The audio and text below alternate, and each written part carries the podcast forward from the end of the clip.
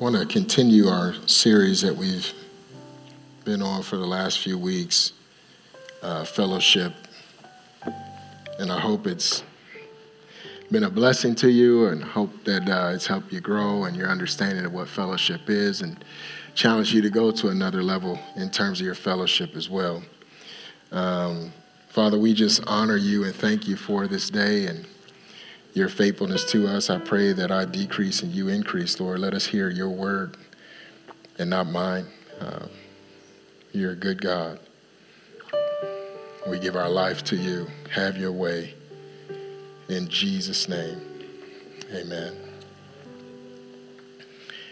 In Acts chapter 2, verses 41 and 42, we've read these verses the last few weeks says, Then those who gladly received his word, him being Peter, were baptized, and that day about 3,000 souls were added to them.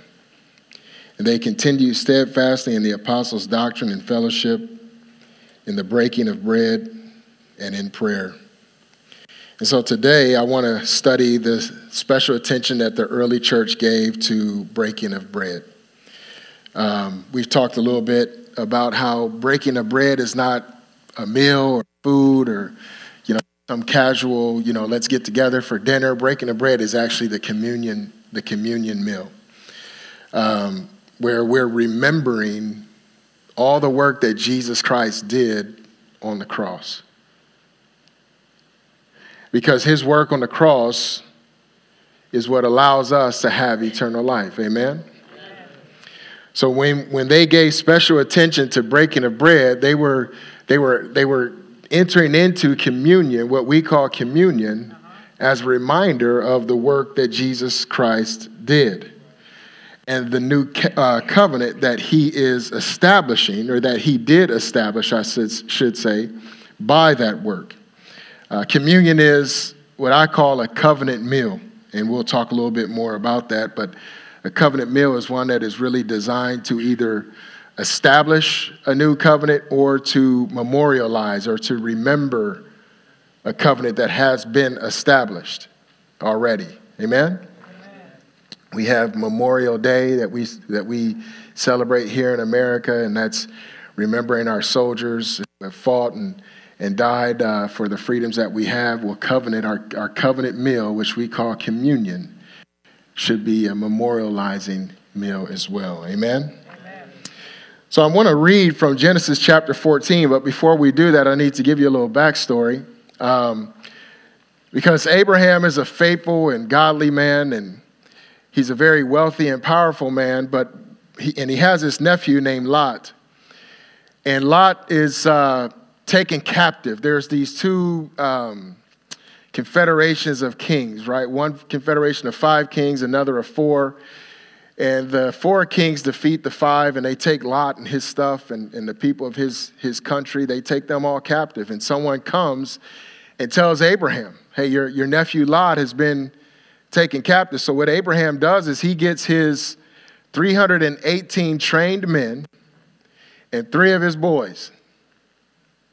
And he says, We're going after them in the name of Jesus, well, in the name of the Lord. And the Bible tells us that they recovered all. They recovered everything. Think about this that a, that a, that a, a group of four kings defeated five kings. And Abraham takes 318 trained men and three of his closest buddies and goes after them and recovers all. Talk about the power of unity.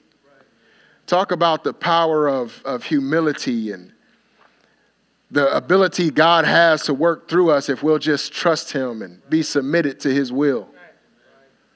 And so Abraham recovers all, and on his way back from this, this defeat, or this victory, I should say, he meets a mysterious character named Melchizedek, and we'll pick it up there in Genesis chapter 14, verse 18. It says, Then Melchizedek, king of Salem, brought out bread and wine. He was, pre, he was the priest of God Most High. And he blessed him and said, Blessed be Abram of God Most High, possessor of heaven and earth, and blessed God Most High, who has delivered your enemies into your hand. And he, Abram, gave him, Melchizedek, a tithe of all. You might be thinking, what does this have to do with communion? Well, I'm glad you asked because we're going to get into this. But let me just give you a little backstory here. Melchizedek, it says that he's king of Salem. Salem means peace or righteousness. In fact, when we read in the book of Hebrews, it talks about Melchizedek being the, the king of righteousness, right? Or, or and, and we, once again, it means peace or righteousness. So we know someone else who is the king of peace, the king of righteousness. His name is Jesus, right? Salem also was an early name for the city of Jerusalem, right? So he's the king of Jerusalem. Where, were Je- where will Jesus' throne be set up on the earth? In Jerusalem, right? It says that he was priest of God Most High. Wait a minute, I thought he was a king. Well, he is. Well, then I thought he was a priest. Well, he is. He's, he's both. He's both king and priest. Jesus is both king and high priest. Amen? And so this Melchizedek, he meets Abram as he's on his way back from this victory, and he brings out, once again, this covenant meal. Let's read verses 19 again, or I'm sorry, verse 18 again. It said, Then Melchizedek, king of Salem, brought out bread and wine, for he was priest of God Most High. Now, this Melchizedek was so great that Abram, who would become Abraham, gave him a tithe all. This is the first time in the scripture that the word tithe is used. Tithe simply means tenth, right? And when we talk about tithing to the Lord, it's the first tenth. It's not like, let me pay all my bills and save some money, and then I got 10% left over, I'll give that to God. That's an offering. A tithe is, Lord, I've made $1,000, the first hundred is going to you. So Abram gives Melchizedek a tenth or a tithe of all. So when people try to tell you, well, tithing is not for today or tithing is an Old Testament deal, it, it, it was, it was established. We see this before the law ever came in. So the fulfillment of the law can't do away with it. And even more than that, the tithe is really about worship and thanksgiving to God. We don't tithe because of a law. We tithe because we recognize who God is and what He has done in our lives. And as, a, as, as, as thanks, thankfulness and, and praise to Him, we give a tenth, the first tenth of all that He has blessed us with. Amen? Amen? So, what is a covenant? I'm just laying some foundation here, and, and it'll make sense as I keep going. A covenant is a compact made by passing through pieces of flesh. Right? It's a compact made by passing through pieces of flesh. Now, I want to say this about covenant they're not easily broken, and you should not easily enter into one. Right? We've been talking about being unequally yoked. You don't get into covenant with someone that you're not equally yoked with because it's not easy to break covenant. Covenant is designed to be forever, right? At least for a lifetime, let me put it that way. And so it's a compact made by passing between pieces of flesh. We don't want to enter into covenant easy because it's the highest level of relationship that you can enter into. Now, God is about to enter into covenant with Abram. But before he enters into covenant, he sends his priest, Melchizedek, with the covenant meal of bread and wine. Now, remember, I told you, when we're breaking bread, which we call communion, we're remembering a covenant that we have entered into. We're not establishing it because it's been established, but we're memorializing it. We're remembering it. Does that make sense? And so God is about to enter into covenant with Abram. Let's keep reading in Genesis chapter 15, starting in verse 1. It says, After these things, the word of the Lord came to Abram in a vision, saying, Do not be afraid, Abram, I am your shield, your exceedingly great reward. And Abram said, Lord God, what will you give me, seeing I go childless?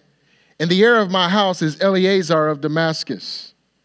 Then Abram said, Look, you have given me no offspring. Indeed, one born in my house is my heir.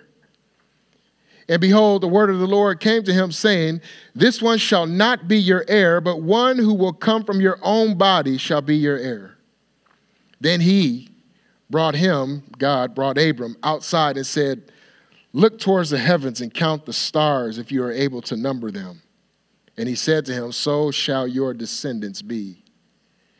And he, Abram, believed the Lord, and the Lord accounted it to Abram for righteousness. This is powerful. That God shows up to Abram, and it's, it's interesting how he shows up in 15. He comes and he says, Abram, don't be afraid right? I'm your shield and, and I'm your exceedingly great reward. Why does he have to tell Abram not to be afraid? I think because Abram just defeated these kings and he's thinking, what have I just done? And what is going to be the backlash of this thing? Because sometimes what can happen is you can get under the anointing of God and you can function and flow in a boldness and, and the power of the Spirit. And then once the, the anointing subsides, you can say, um, woo, um, I don't know if that was smart. And you can start to think about all the backlash that can come from that thing that you've done under the anointing. And so the Lord has to show up to Abram and say, Relax, I'm with you. I'm your shield. I will protect you. I am your exceedingly great reward. Now, I love Abram He's like, I'm not going to let this chance go by. He says, But Lord, what you going to give me since I'm childless? I'm already blessed. And you're saying you're, you're my exceedingly great reward. I have no one to pass all this on to. Like there's a young slave born in my house that's going to be my heir. He's going to inherit all this. And the Lord says, Nah, no. One's going to come from your own body. And Abram's like, Really? Not like doubting God, but like excited, like, really? He says, Come here, come, come here. Step outside your tent, right? And look to the sky. You see all those stars, count them. If you're able, which we know you can't, your descendants will be like that. And Abram's like, all right, Lord, let's do this. Amen? Amen. I mean, where are the people of God that will believe God for the impossible? Right?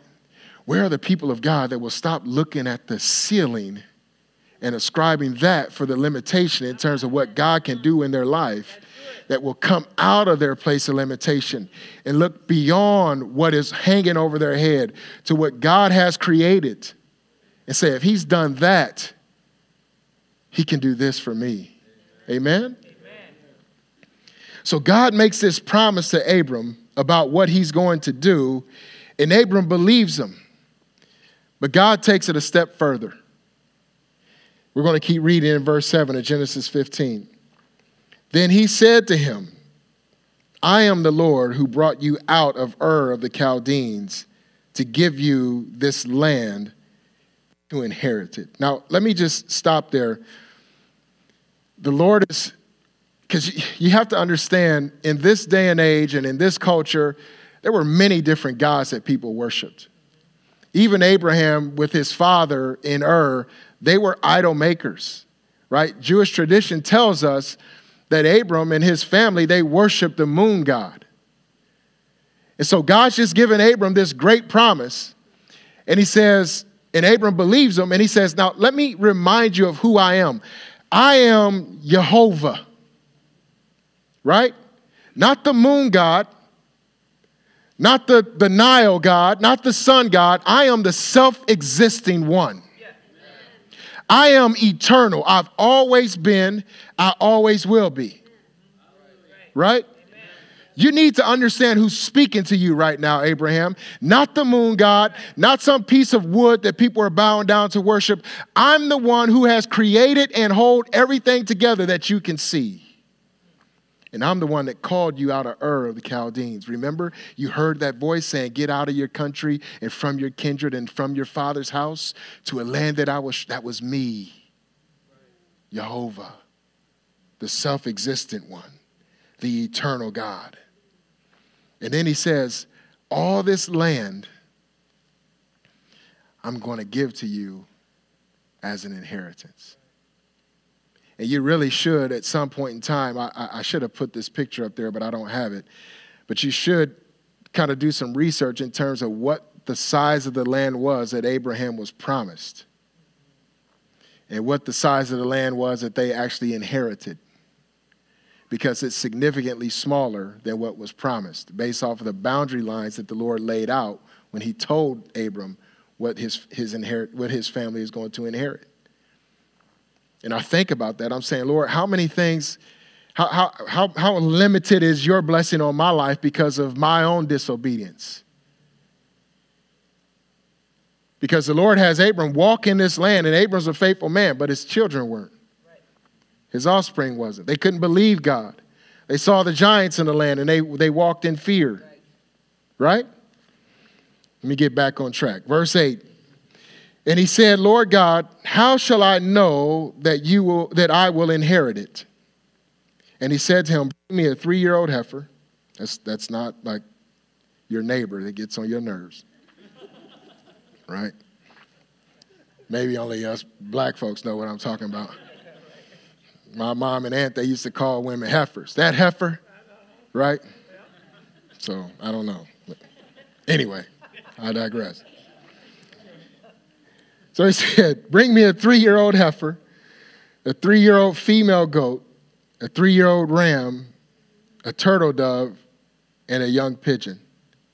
Then he brought all these to him and cut them in two down the middle and placed each piece opposite the other.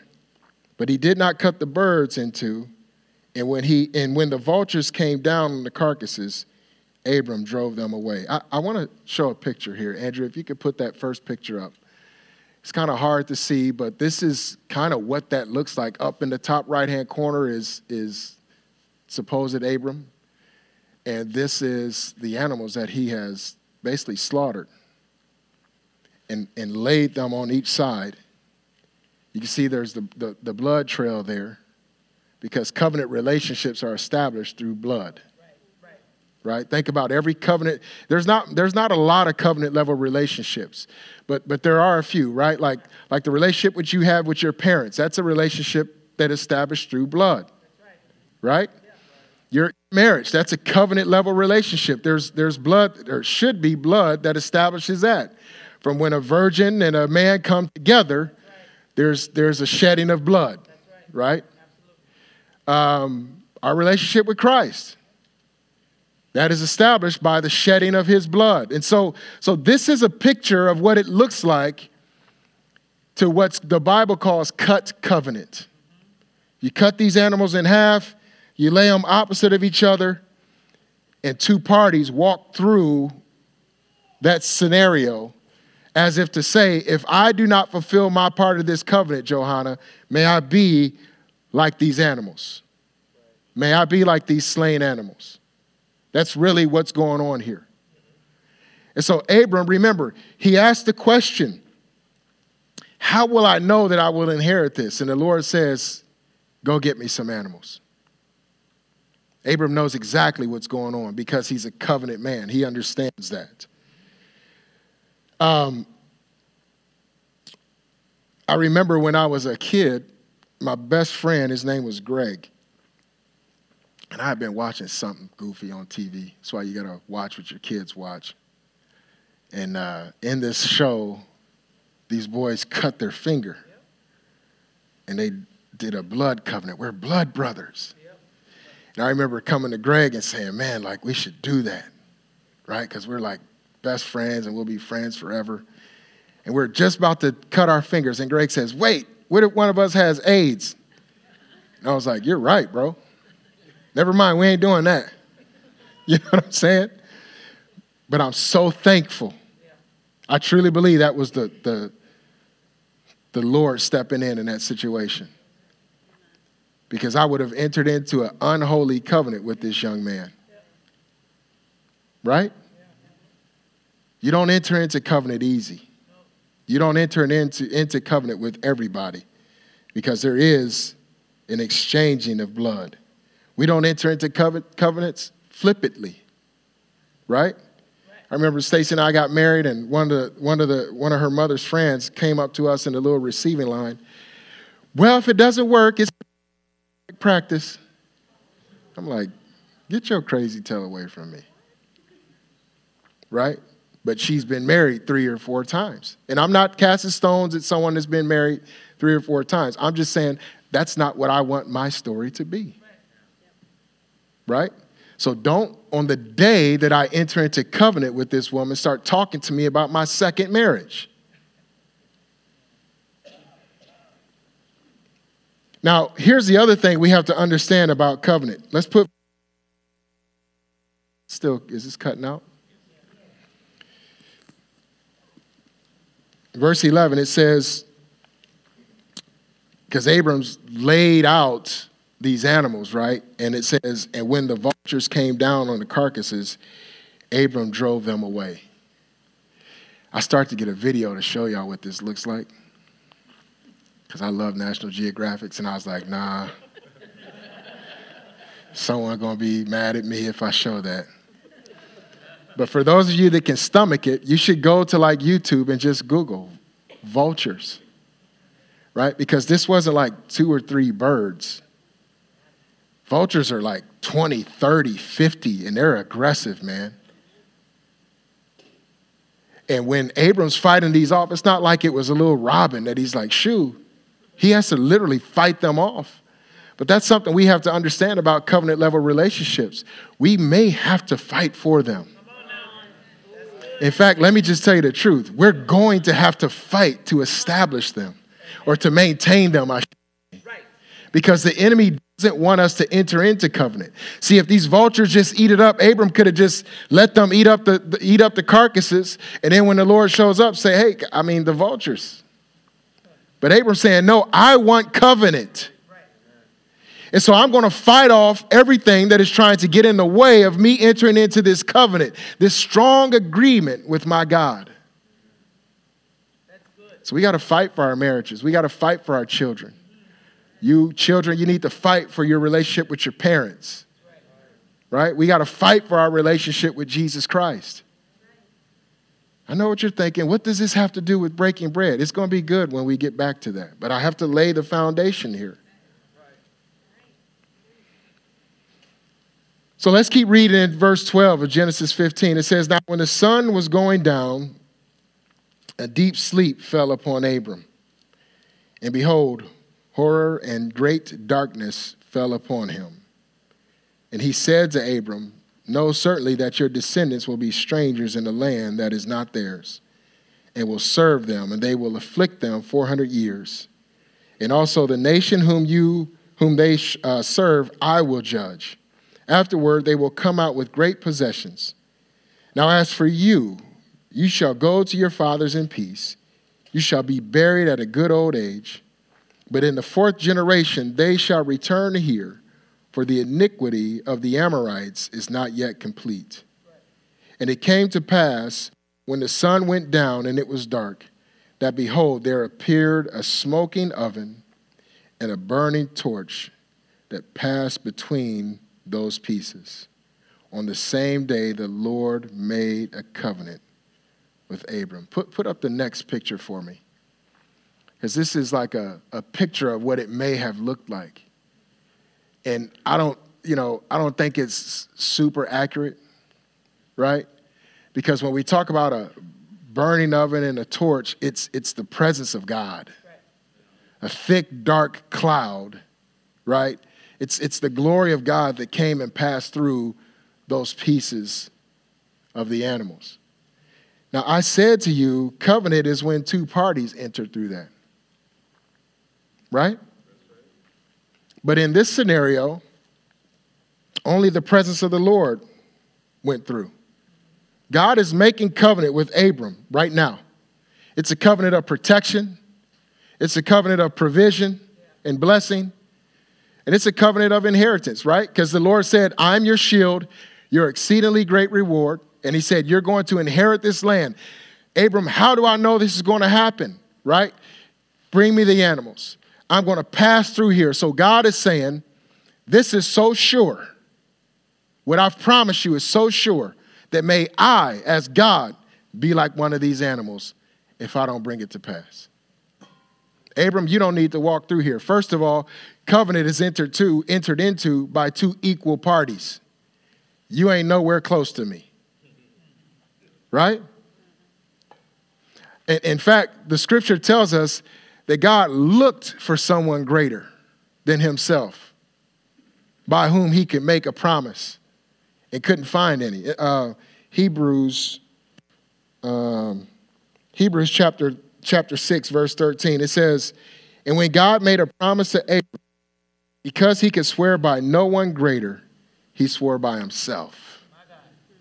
That's why only God passed through the animals. Because there's no one greater. There's no one on his level that could have walked through with him. So it's like, it, it, it's going to happen, Abram. It's kind of like what he said to Moses. Remember when the Lord was calling Moses, Doc, to go back to Israel and set the people free? And Moses like, How will I know you will do this? And the Lord says, Here's how you'll know. After you do what I've told you to do, you're going to come back on this mountain and worship me. It's like, well, what kind of sign is that? Like, show me something before I go. But the Lord is saying, no, this is so sure because of who I am. It ain't got nothing to do with who you are, Moses.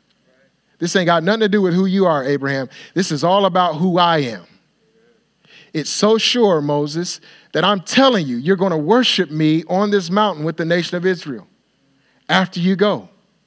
It's the same thing with Abram. It's so sure, I don't need you to pass through these animals because I'm going to do it. All you need to do is believe. Amen? So, this covenant of protection and blessing and inheritance, it was preceded by this covenant meal between Abram and Melchizedek. Only God passed through the bloody flesh because there's no one equal to him. God is doing all the heavy lifting in his covenant with Abram. God is doing all the heavy lifting, lifting in his covenant with you and I. We have the easy part believing. That's it. Well, will God heal? Uh, just believe. Will God provide? Just believe. Right? Just trust in Him because His promises are sure. Now, I want us to look now at the new covenant that you and I are blessed by. And we'll start to tie this all together. In John chapter 6, Jesus says in verse 53 Most assuredly I say to you, unless you eat the flesh of the Son of Man and drink his blood, you have no life in you. Whoever eats my flesh and drinks my blood has eternal life. Not will have, not will receive, now. You have it. And I will raise him up at the last day. Verse 55 For my flesh is food indeed, and my blood is drink indeed. He who eats my flesh and drinks my blood abides in me, and I in him. As the living Father sent me, I as the living Father sent me, and I live because of the Father, so he who feeds on me will live because of me. This is the bread which came down from heaven, not as your fathers ate the manna and are dead. He who eats this bread will live forever. So, this new covenant that we are a part of or that we get to be blessed by is a covenant of restored relationship with God and eternal life. But, like Abram, we have to enter into it with God through faith. We have to realize He can do this. If He said He can do it, I'm going to trust Him. And when we ha- position our hearts to be that way, because it can't just be our mouth. I trust God, but in your heart, you really don't. He's looking at the heart. So when we position our heart in a place of trust and faith, the Lord says, righteous. Righteous, eternal life, now, not in the future, now. Amen. Right? You're as dead as you're ever going to be right now. No, I'm serious. Think about that. You're as dead as you're ever going to be right now. We don't even know life until we get on the other side of this life. Amen. Then we start to really understand life. When we pass from living to dead, which I say we're passing from dying to living. Amen. Amen? So, this is a covenant of restored relationship and eternal life. We have to enter into it with faith, just like Abraham. Now, I want to go back to this covenant meal because we're talking about communion. I want to start to tie this all together. Let's read again verses 54 and 55. It says, Jesus says, Whoever eats my flesh and drinks my blood has eternal life, and I will raise him up in the last days. For my flesh is food indeed, and my blood is drink indeed, right? So he, his flesh is bread, his blood is wine. What was it that Melchizedek brought out? Bread and wine. Thank you. Mark was listening. I don't know about the rest of y'all, but Mark was. Melchizedek brought out bread and wine. Why? Because this is a covenant meal that God is about to enter into covenant with you, Abram, and it's going to be a powerful covenant that only God can fulfill. Your responsibility only is to believe that He can do what He said He can do. So now, thousands of years later, here's Jesus say, Eat my flesh and drink my blood. My flesh is, is bread indeed, or food indeed, and my blood is drink indeed. He's not talking about cannibalism. Right, right. That's not what Jesus is getting at. That's, these people are so naturally minded that they can't understand the spiritual principle that Jesus is teaching here. That eternal life and blessing and restored relationship is only found in me laying down my life and pouring out my blood to establish a new covenant. That's the reason why the night that Jesus is going to about to go to the cross, what did he have with his disciples? Communion. They had a communion meal. Why? Because I am about to establish a new covenant.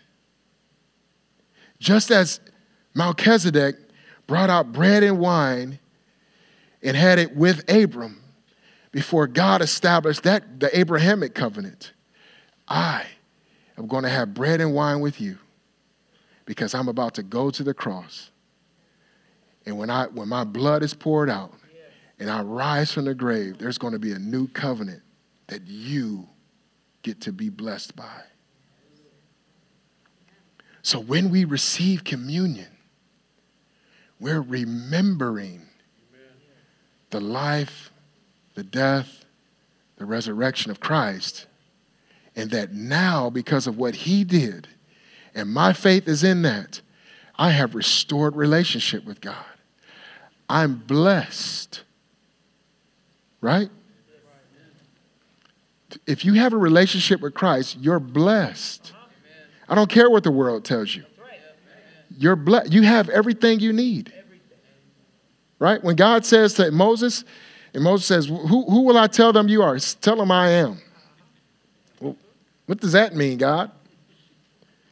I am everything and all you need when you need everything and all that you need. So when you need peace, come to me. When you need wisdom, come to me. You need healing? Come to me. You need understanding and knowledge and truth? Come to me. You need provision? Come to me. Because I am. You are what? What do you need? Right? So his flesh is bread, his blood is wine, and like the Father's covenant with Abraham, Jesus did all the work. There's no one else that can provide eternal life for you and I. No one else. I don't care what they promise. I don't care what they say. I don't, I don't, I don't care. I just don't, it doesn't matter. Only Jesus can do that for us. Amen? Amen. Now, when the first century church broke bread, right, because they gave special attention to the apostles' doctrine and fellowship, the breaking of bread and prayer. So when the first century church broke bread, they were not establishing again this covenant, but they're remembering or once again memorializing the work that Jesus Christ did that has established this covenant that you and I get to be blessed by, that they got to be blessed by. Amen? Amen? So that's why we receive communion.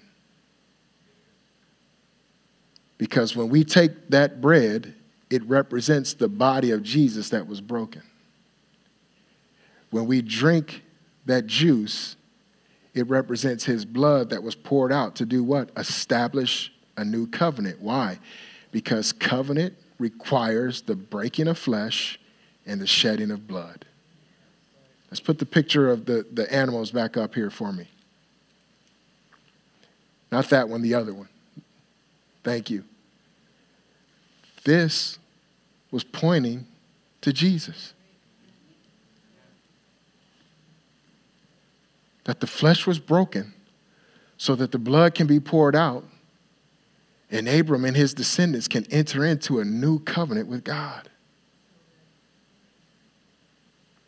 When Jesus is hanging on that cross, actually, when they're beating him, and then they hang him on the cross and they pierce him, his flesh is being broken and his blood is being poured out to establish this new covenant that you and I get to be blessed by. Amen? Amen? This is good. I wish I could preach this as excited as I feel it in my spirit. So let's look at 1 Corinthians chapter 11. I want to start reading in verse 17 through 26 because I want us to see okay, how, how does this play out for us today? And there's a lot of good things that the first or that the church in Corinth did, but they also had some issues. And uh, I also want to clear up some bad doctrine that's being taught in the church about communion, right? And so let's let's just get into this. I won't take long. 1 Corinthians chapter 11 verse 17 says, "Now in giving these instructions, I do not praise you since you come together not for the better, but for the worse." This is Paul writing to the church in Corinth.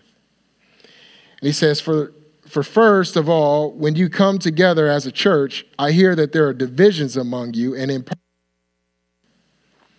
for there must is this okay? For there must also be factions um, among you, that those who are approved may be recognized among you. Therefore, when you come together in one place, is it not to eat the Lord's Supper? For in eating, each one takes his own supper ahead of the other, and one is hungry and the other is drunk. What? do you not have houses to eat and drink in? Or do you despise the church of God and shame those who have nothing? What shall I say to you? Shall I praise you in this? I do not praise you. Now, let me just stop here for a second to explain what's going on here. When they received communion, it was different from us, right? We have these little cups over here, and it's they really had a meal, like what Jesus did with his disciples. It was over a meal. But some were coming to that meal like starving, like I'm just, let me fill my belly. Gluttony. You know? And and others are coming drunk or to get drunk. And he's like, what are you doing?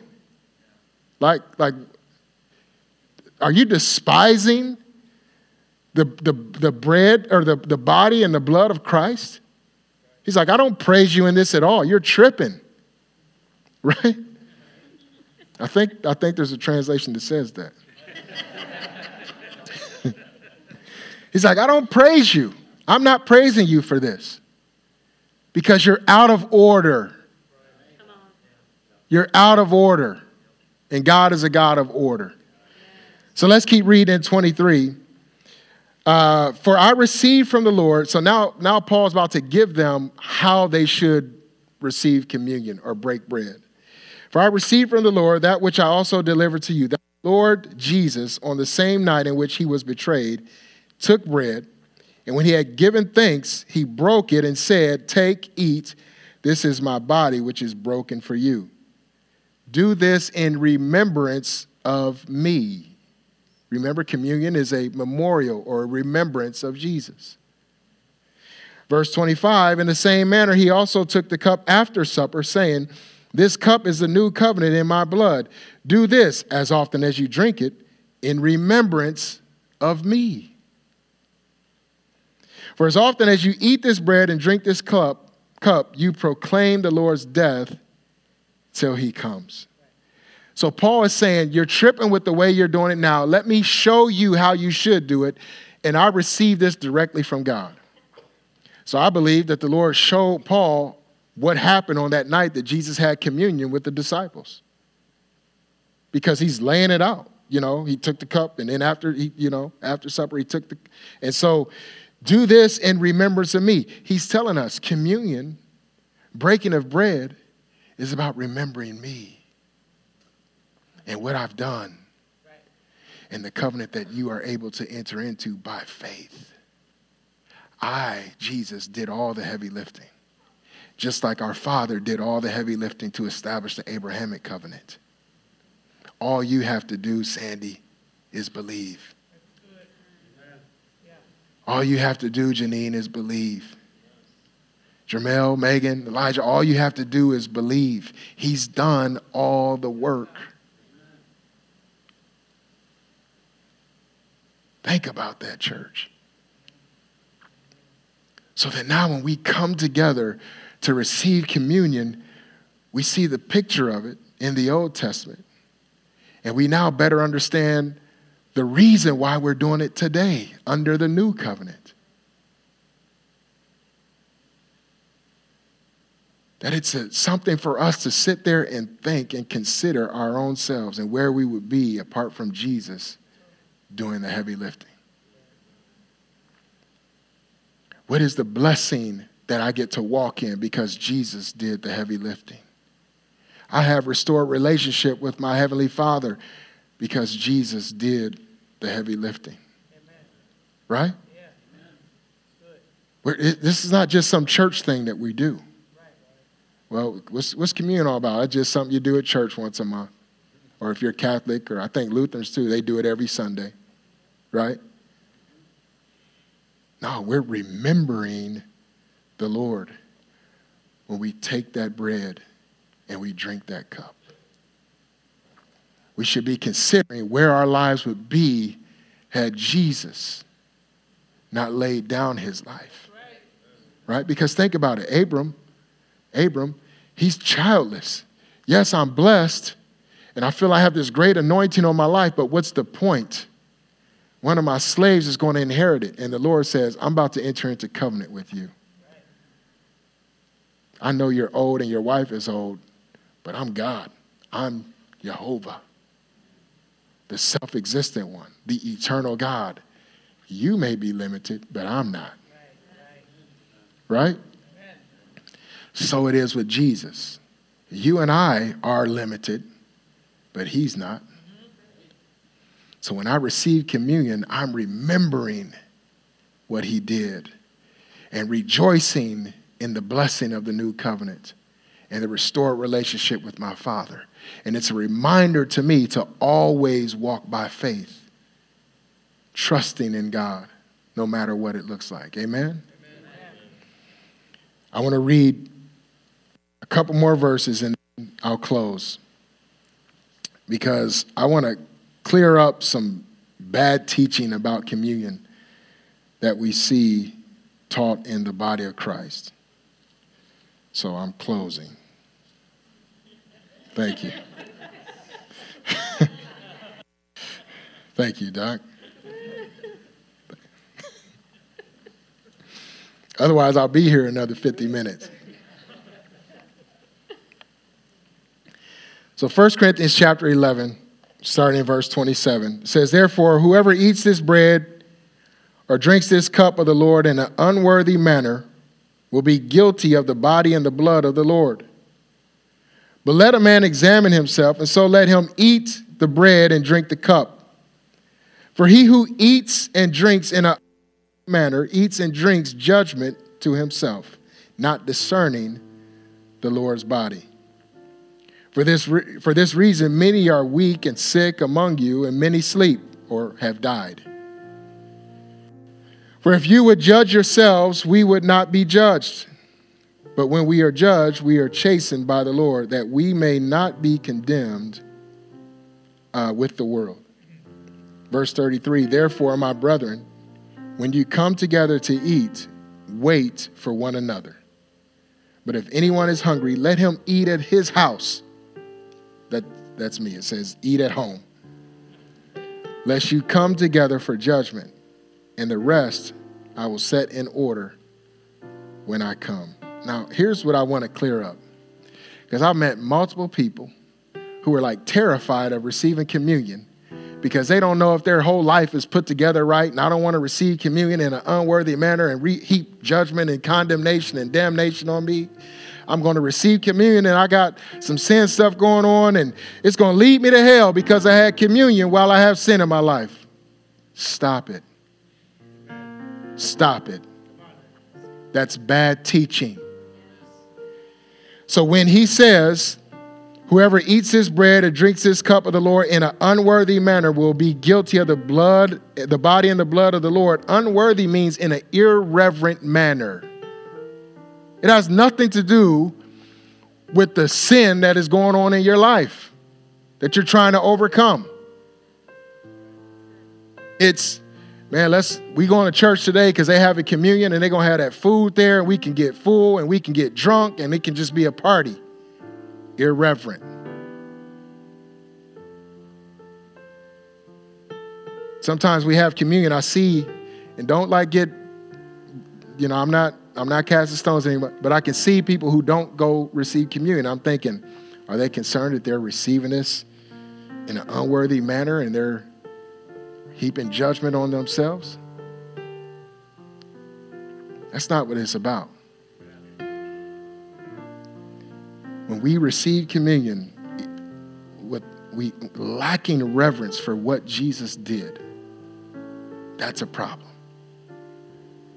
If we had communion over a meal like they did in the biblical times, and you were coming to get drunk and to just stuff your face full of food, that's, that's what brings judgment.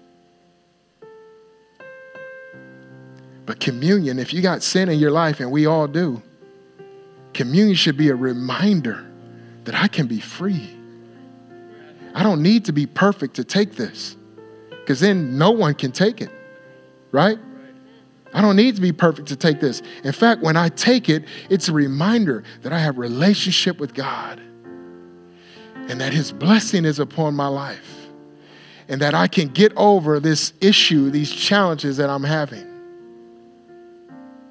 So we don't need to receive communion out of with, with fear. Man, I just let me try to remember all my sin and confess it before I take this bread and no, man. Absolutely examine yourself. God, I got this sin issue going on, and I know you died on the cross for me to be free. I pray for your grace to help me get free. Give me wisdom to help me get free. So the early church gave special attention to breaking the bread. They memorialized what Jesus did on the cross to establish the covenant that you and I walk in. And I think that's important because we never want to get to a place where we're arrogant or where we're not thankful or where we're not really contemplating where we could be apart from Jesus. Right? It's like I used to say to my wife, you know, when our kids were younger, it's like, man, these these these doggone kids don't appreciate nothing I do. Work hard for them, they don't appreciate any of it. And uh, the Lord said to me one day, like, Because you've always been there. Right? Like, like you give special attention to what you think you're doing that makes you a good dad because you didn't have a dad. And so sometimes when we just we have something, it we can take it for granted. Is my point. And so when we receive communion here in a few minutes, we need to recognize this is not this covenant that I'm in, this relationship that I have, this blessing that is upon my life.